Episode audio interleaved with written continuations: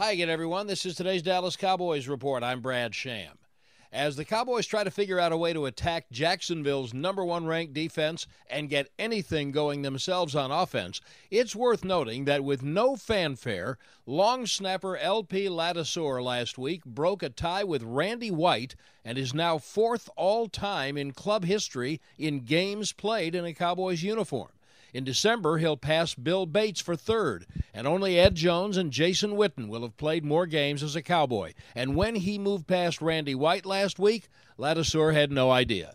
No, I had no clue. Um, um, but being in the same phrase as Randy White's kind of cool. Um, I mean, but it's just it's just nice to to, to feel kind of loved by the team that they know that you want to you know that to know that they, they believe in you, have confidence in you, and they, they allow you to, to do what you want to do, which is kind of cool. The Cowboys are looking for that kind of consistency everywhere as they host the Jacksonville Jaguars Sunday at 3:25 Central Time at AT&T Stadium. That's today's Cowboys report. I'm Brad Sham.